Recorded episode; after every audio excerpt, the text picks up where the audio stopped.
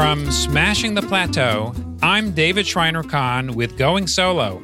In this show, we discuss building your own successful business after a late career job loss. And I remember gathering that packet and doing that walk of shame to my desk. There was probably 40 or 50 people in the office. Today on episode 3 of Going Solo, I'm speaking with Jamie J.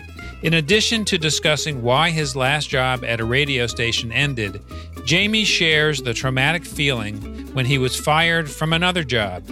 Listen as Jamie tells the story of his meandering journey as an entrepreneur that has led to his success today as the founder of a virtual assistant company. You can find out more about Jamie and all of our episodes at goingsolo.smashingtheplateau.com. If you are building your own business after a late career job loss, let's talk. Go to our website at smashingtheplateau.com and click on Schedule Time with David to speak with me. Now, before we jump into this incredibly important topic with Jamie, I have to talk about our marketing team at KazSource.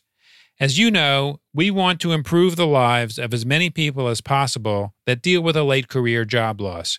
KazSource knows how to build connections with our audience through amazing content marketing. It's reassuring to work with a team that gets us. Everything the KazSource team produces is top-notch and does exactly what we need. We highly recommend the KazSource team and their content marketing services to you as you develop your marketing strategy. They will help you with the creative and the execution of the creative. Learn more by visiting kazcm.com. That's KAZCM.com. Now let's welcome Jamie J. Jamie is the founding and managing director of Bottleneck Virtual Assistants. Together with an amazing team, they offer professional growth opportunities for ambitious leaders by creating an efficient and systematic approach to identify, hire, and cultivate team members who focus on specific roles and responsibilities. Jamie, welcome to the show. Thank you so much.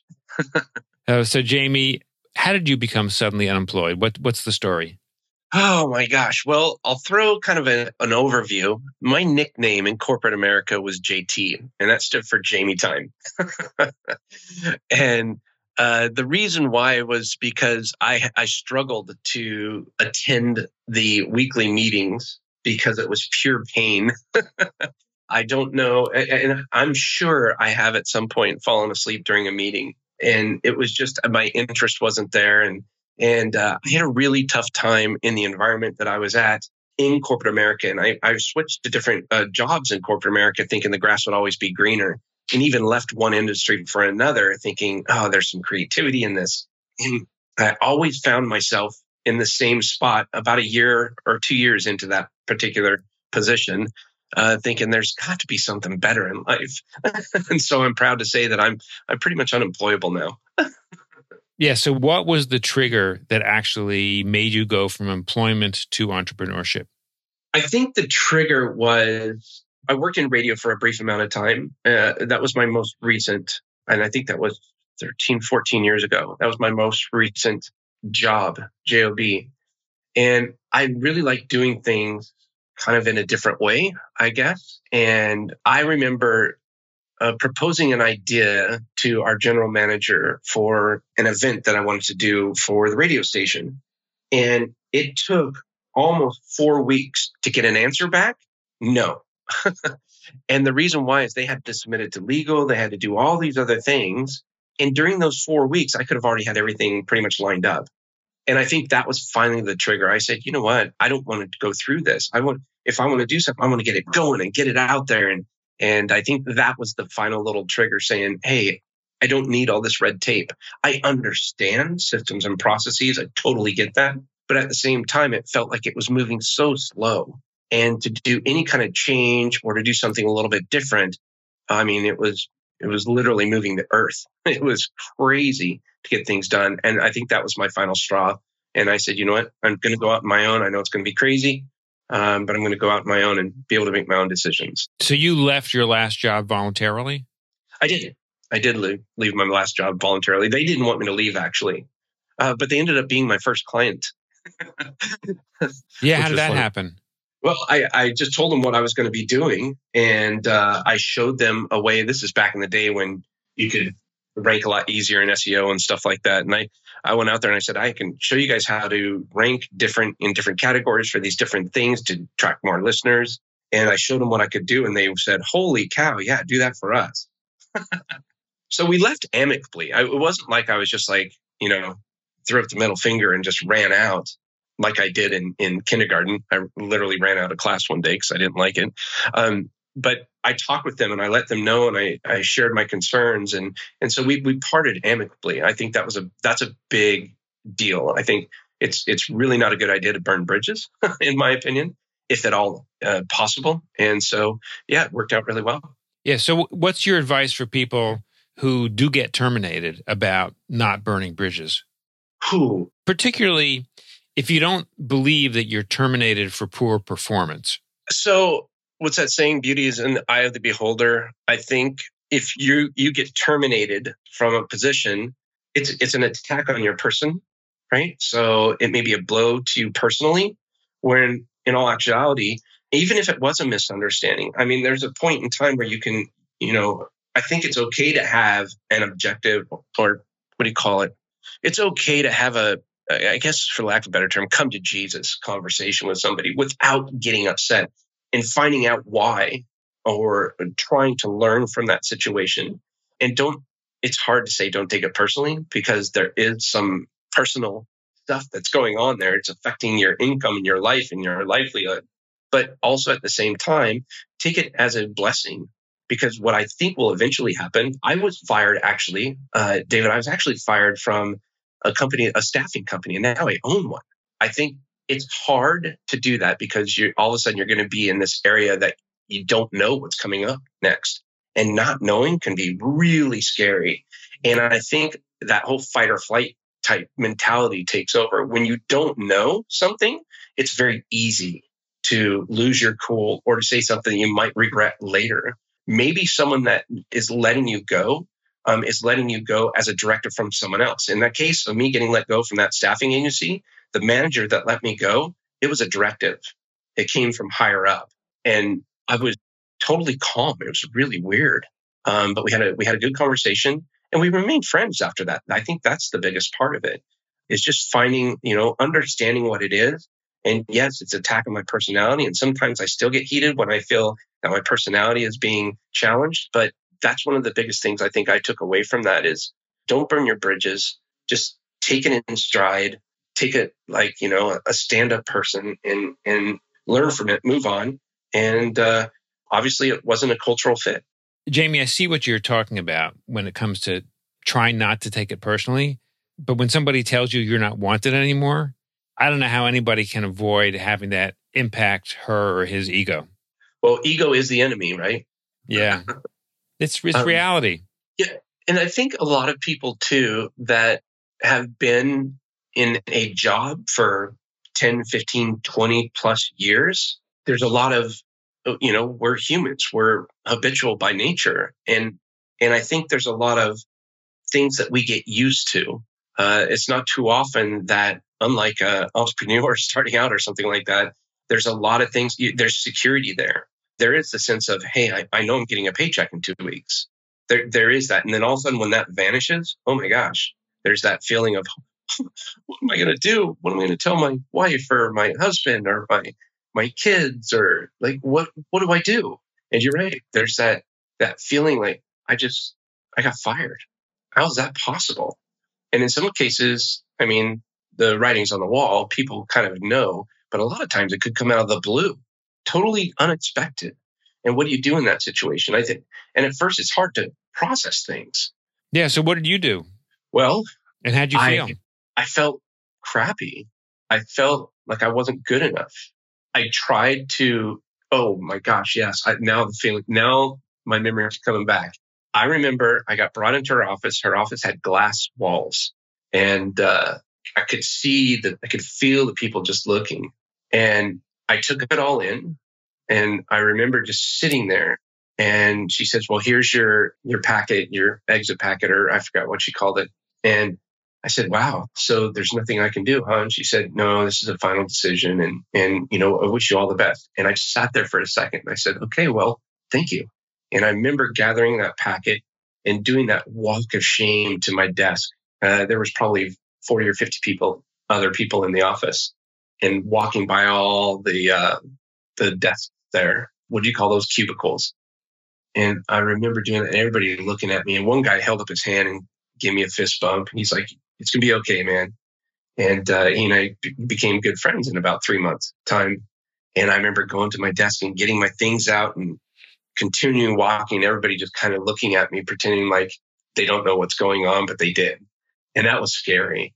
And when I went in that morning, I had no idea I was going to be let go. So it was a little bit weird. It took me a little while to kind of get over that. But what I learned out of that was it just wasn't a place for me. My personality didn't fit within their culture.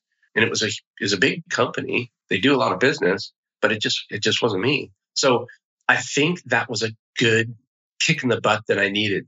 I was like, you know what? I'm going to show them. I'm going to show them. I'm going to go and I believe in myself and I believe in what I want to do. Without really knowing what I was going to be doing yet, I started hopping on the computer and I started figuring out, okay, how am I going to do this? How am I going to create my own thing?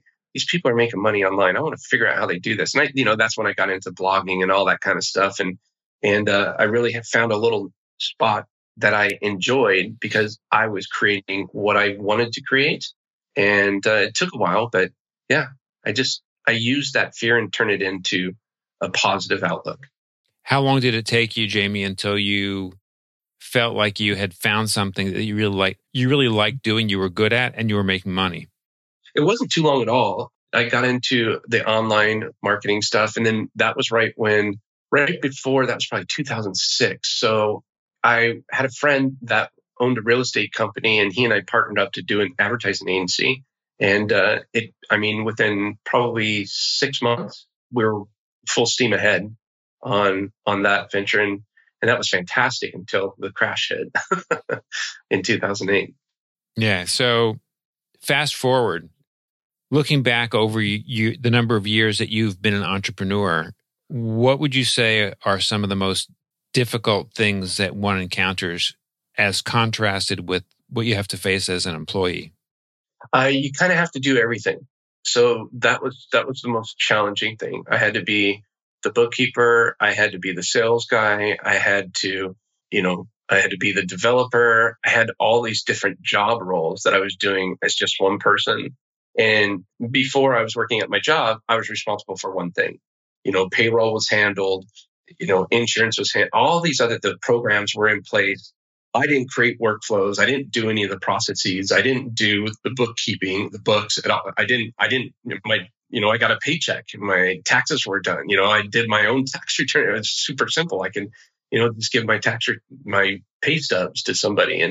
And that was probably the biggest thing that changed is, wow, there's a lot that I have to do running a company, no matter how big or small it is.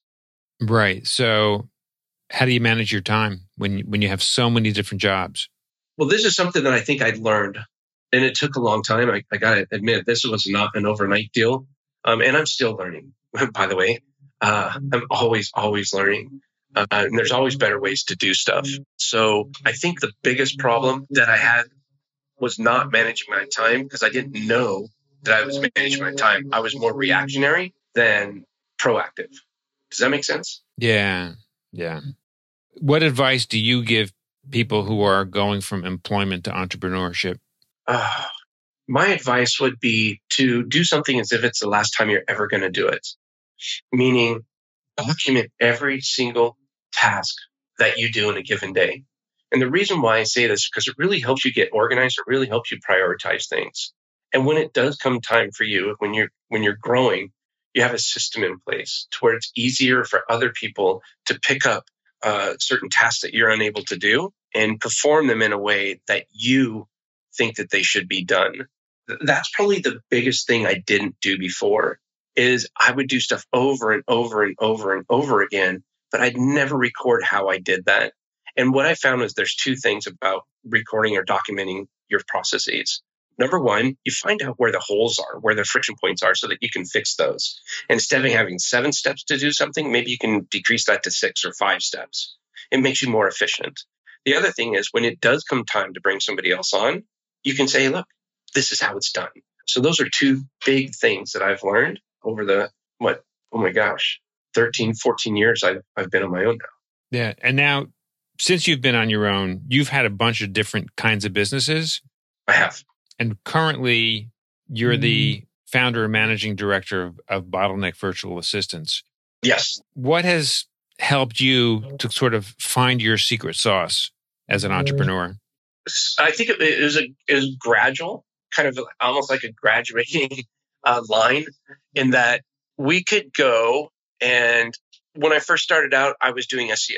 And then I thought, okay, now I can do websites. So I started doing websites. But my relationship only went for a certain time while I did the websites. And I thought, I want to continue the relationship with them. How do I continue the relationship with my clients?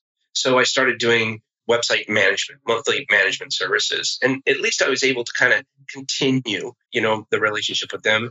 But then people would come back to me a couple of years later and they'd want another website because their company was growing, or updated website, or what's the latest, and we would do that. And then I'd work with them for another 4-8 weeks. And then, okay, we're done again. And I thought, man, there's got to be a better way to do this. How can I support these companies? And I've been sourcing VAs from the Philippines since 2006, and they've really helped me. And I thought, man, this would be great because these people, we started off with them when they, were, just starting out. Now they're growing, they're hiring people. Why not help them scale their companies at a more affordable rate? That's how come we got into the virtual assistant. And I had used them so often, I already had the systems and the processes in place. Well, at that time, they've been tweaked since then, believe me, but I already had the foundational roadmap for it. So I thought, why don't I just start doing this full time? And I actually got some advice from my mastermind. And that's one thing I might recommend is that if people need to find a group of people that they can confide in, you can't really necessarily,